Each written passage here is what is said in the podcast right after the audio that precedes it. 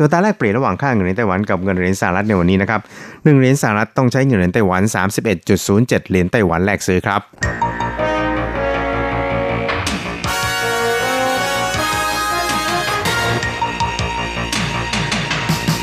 วิทยาการที่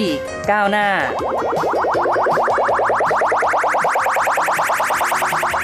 ชีวิตความเป็นอยู่ที่ทันสมัย อะไรที่ใหม่ ๆ ล้ำยุค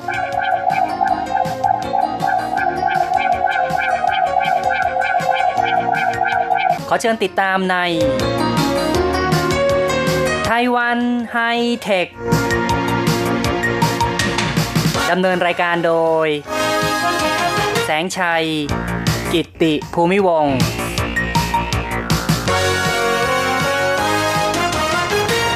คุณผู้ฟังที่รักครับ พบกับแสงชัยอีกแล้วในไต้หวันไฮเทค ในครั้งนี้เราจะคุยกันในหัวข้อ การเปิดบริการระบบ 5G ในไต้หวัน เริ่มมีรูปร่างชัดเจนมากขึ้น ในช่วงปลายเดือนมกราคมที่ผ่านมาในวันที่ 21 นั้น ได้มีการประชุมด้านโทรคมนาคมระดับโลกรายการหนึ่ง ซึ่งจัดขึ้นในไต้หวัน เรียกกันว่า 3GPP ซึ่งมีตัวแทนของบริษัทชั้นนำจากทั่วโลกนะครับ ได้แก่ Intel AT&T NTT Docomo Samsung Nokia Ericsson เป็นต้นจำนวน 150 บริษัท ซึ่งมีตัวแทนทั้งหมด 350 คนเข้าร่วมประชุมด้วยกัน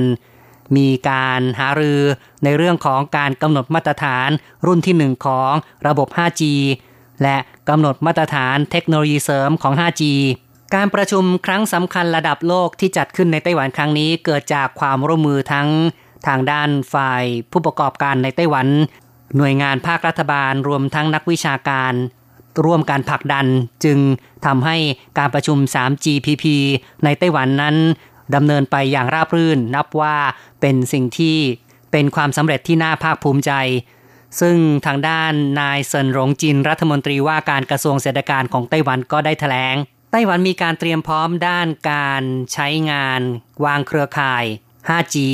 โดยทางสถาบันวิจัย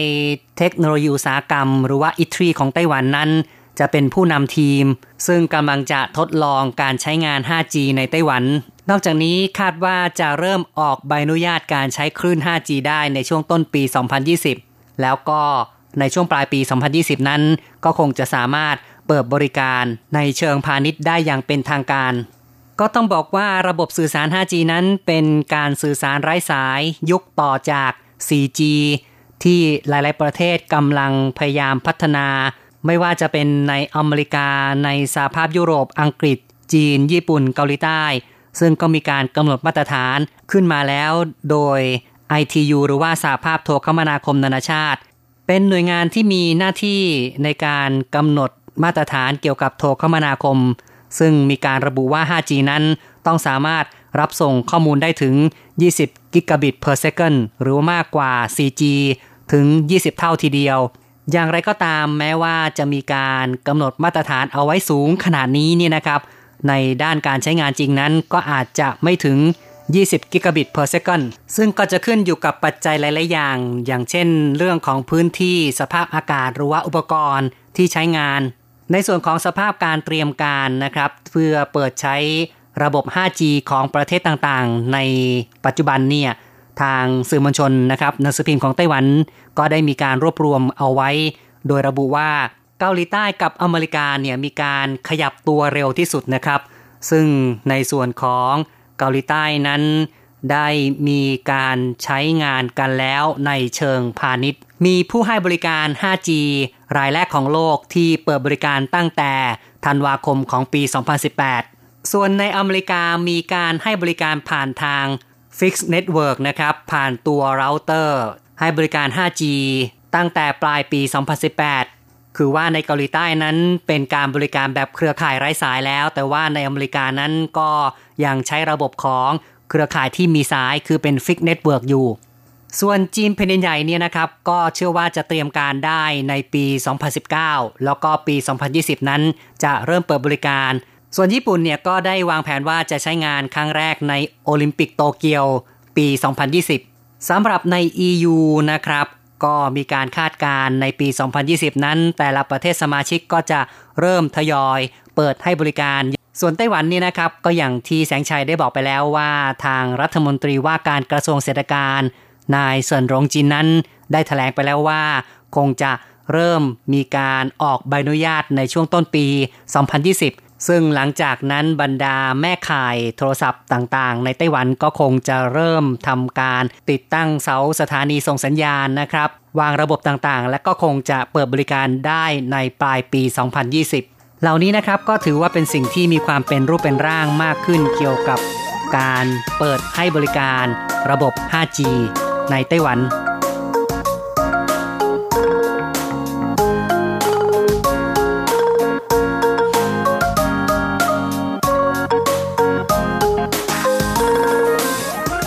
5G กำลังเป็นสิ่งที่หลาย ๆ ประเทศพูดถึงกันอย่างมาก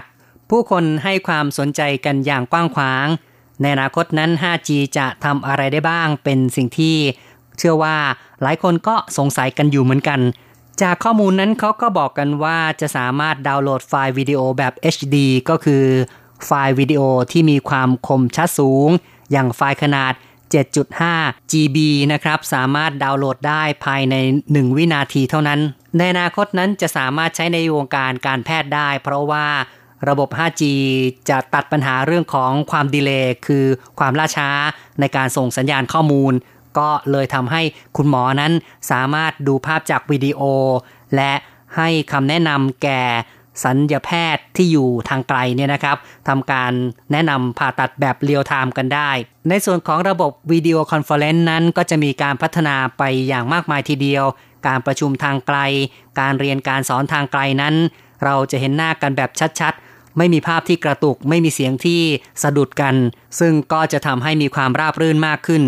ความจริงเนี่ยนะครับเทคโนโลยีในระบบ 5G นั้นไม่ใช่ว่าระบบ 4G จะทำไม่ได้ ปัจจุบันนั้นก็ทำได้หลาย ๆ อย่างอยู่แล้ว เพียงแต่ว่ายังทำได้ไม่สมบูรณ์เท่านั้นเอง แต่ว่าเมื่อยุค 5G มาถึงนั้น ก็จะทำให้สิ่งต่าง ๆ เหล่านี้ มีความสมบูรณ์ แล้วก็มีความรวดเร็วมากขึ้น อย่างที่เรียกกันว่า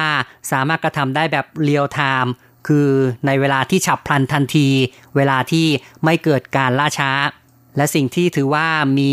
ความยอดเยี่ยมอีกประการหนึ่งก็ในอนาคตนั้น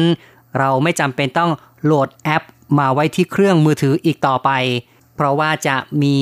เทคโนโลยี cloud ซึ่งก็คือ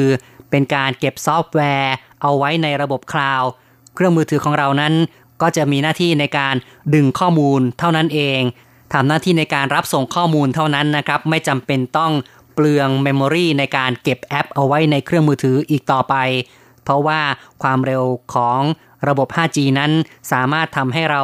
ส่งรับข้อมูลได้อย่างรวดเร็ว ในทุกที่ทุกเวลา และทำให้เราไม่ต้องกังวลว่า ไฟล์ที่เราเก็บไว้จะหายไปนะครับ เพราะว่าระบบ cloud นั้นจะมีความแม่นยำแล้วก็มีความปลอดภัยที่สูงกว่าการเก็บข้อมูลเอาไว้ ในเครื่องสมาร์ทโฟน หรือว่าในคอมพิวเตอร์ซะด้วยซ้ำไป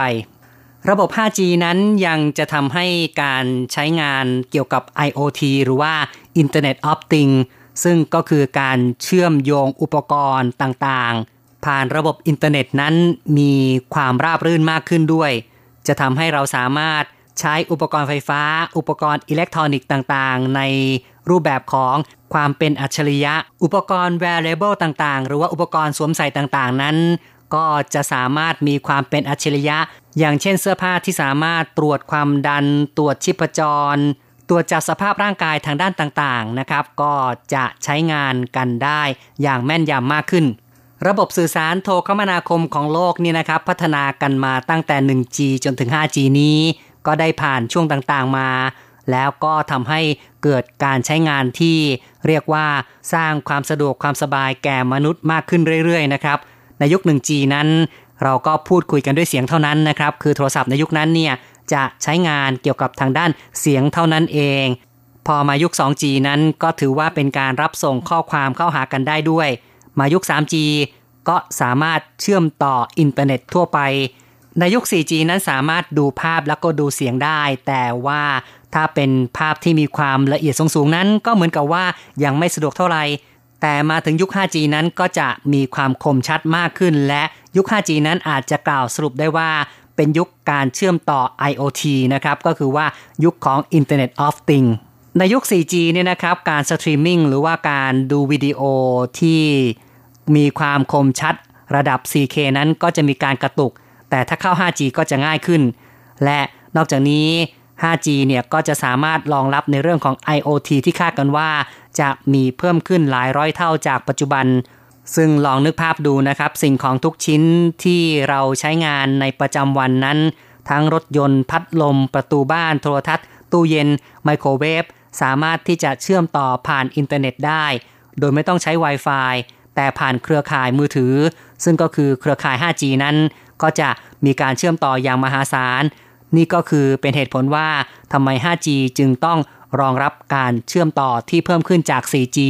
และการเชื่อมต่อนั้นยังสามารถตอบสนองได้จน เราไม่รู้สึกว่ามีความล่าช้า ไม่มีการดีเลย์ทั้งในเรื่องของภาพเสียง ซึ่งก็จะทำให้การศึกษา ทางไกล การประชุมทางไกล การใช้งานระบบ AR VR แพทย์ก็สามารถควบคุมการผ่าตัดจากที่อื่น หรือว่า คนขับรถยนต์นั้นสามารถควบคุมรถยนต์ได้ จากที่อื่น และแน่นอนว่าในด้านของโมเดลทางธุรกิจการประกอบธุรกิจนั้นก็คงจะเปลี่ยนไปในหลาย ๆ สาขา ซึ่งก็หลายอย่างอาจจะต้องถูกถอนรากถอนโคนนะครับ คือจะถูกล้างออกไปจากวงการก็ว่าได้ ถ้าหากว่าไม่มีการปรับตัวให้เข้ากับเทคโนโลยีสมัยใหม่ วงการที่ได้รับผลกระทบนั้นจะมีทั้งในเรื่องของสาธารณสุข บันเทิง การโฆษณา การเงินการธนาคาร โลจิสติก รวมถึงการค้าปลีก ซึ่งพลังอำนาจของการเชื่อมต่อโครงข่ายอัจฉริยะ ขีดความสามารถ ในการวิเคราะห์และการคำนวณนนั้น จะพลิกโลกใบเก่า ให้จมหายไป การให้บริการธุรกิจจะอยู่บน mobile platform แล้วก็ cloud computing ซึ่งจะไม่มีอุปสรรคในด้านเวลาแล้วก็สถานที่อีกต่อไป รูปแบบการติดต่อสื่อสารการใช้ชีวิตนะครับไลฟ์สไตล์ของคนนั้นก็จะเปลี่ยนไป สิ่งแวดล้อม จะเปลี่ยนวันต่อวันกลายเป็นเปลี่ยนแบบชั่วโมงต่อชั่วโมง หรือว่าเปลี่ยนแบบนาทีต่อนาที ก็คงต้องบอกว่าอีกไม่กี่ปีข้างหน้านี่นะครับ การแข่งขันนั้นแข่งขันกันแบบนาทีต่อนาที หรือระดับวินาทีต่อวินาทีก็ว่าได้ นี่ก็คือสภาพที่จะเกิดขึ้นในยุค 5G สำหรับในไต้หวันนะครับ ก็อย่างที่แสงชัยได้พูดไว้ในตอนต้นรายการแล้วว่า ทางไต้หวันเนี่ยก็ไม่ได้ล่าช้านะครับ ขณะนี้ก็เริ่มมีความเป็นรูปร่างมากขึ้นแล้ว เกี่ยวกับการเตรียมการ เพื่อให้บริการในระบบ 5G ผู้ประกอบการแม่ข่ายโทรศัพท์มือถือ รายใหญ่ในไต้หวัน บริษัทจงหวาเทเลคอม ซึ่งมีลูกค้ามากที่สุดเนี่ยนะครับ ก็บอกว่าทางบริษัทนั้นได้วางแผนที่จะยกระดับ กำหนดกลยุทธ์การยกระดับการให้บริการของบริษัทระยะ 3 ปีกำหนดเป้าหมาย เทคโนโลยี 4 แขนงใหญ่นะครับ อันแรกเลยก็คือเรื่องของ 5G อันที่ 2 นั้นเป็นเรื่องของ Internet Banking อันที่ 3 ก็คือ Movie on Demand หรือว่า MOD และอันที่ 4 ก็คือเรื่องของ Startup นี่นะครับก็เป็นเรื่องของการเตรียมตัวในส่วนของผู้ให้บริการแม่ข่ายโทรศัพท์ในไต้หวันคือบริษัทจงหวาเทเลคอม ส่วนแม่ขายโทรศัพท์อีกรายหนึ่งก็คือฟาอิสโทนนั้นได้แถลงเช่นกันจะมีการฟอร์มทีมขึ้นมานะครับ เพื่อทำการทดลองระบบ 5G จะใช้งานทางด้านของ Big Data AI แล้วก็ Internet of Things ด้วยเช่นกัน ซึ่งทางฝ่ายของบริษัทไฟสโทนนั้นก็มีการแสดงความกังวลนะครับว่าการจะผลักดัน 5G ในไต้หวัน รัฐบาลจะต้องรีบแก้ไขกฎหมายในเรื่องของ การบริหารโทรคมนาคมที่จะต้องเปิดให้มีการเช่าเครือข่ายระหว่างกันได้ คือบรรดาแม่ข่ายโทรศัพท์นั้น ไม่จำเป็นต้องลงทุนในระบบ 5G อย่างเต็มที่ทุกรายนะครับ คือสามารถที่จะเช่าใช้บริการระหว่างกันได้ เป็นการลดต้นทุน เพราะต้นทุนการตั้งเครือข่าย 5G นั้นจะแพงกว่า 4G หลายเท่า ก็ต้องหาทางลดต้นทุนด้วย เอาละครับ นี่ก็เป็นเรื่องราว เกี่ยวกับความเคลื่อนไหวในไต้หวันนะครับ ในเรื่องของระบบ 5G ที่คาดว่าคงจะให้บริการได้ในปี 2020 นะครับ เอาละครับ รายการไต้หวันไฮเทคในครั้งนี้ เห็นทีต้องขอยุติลงกรอย่าลืมกลับมาพบกันใหม่ในครั้งต่อไป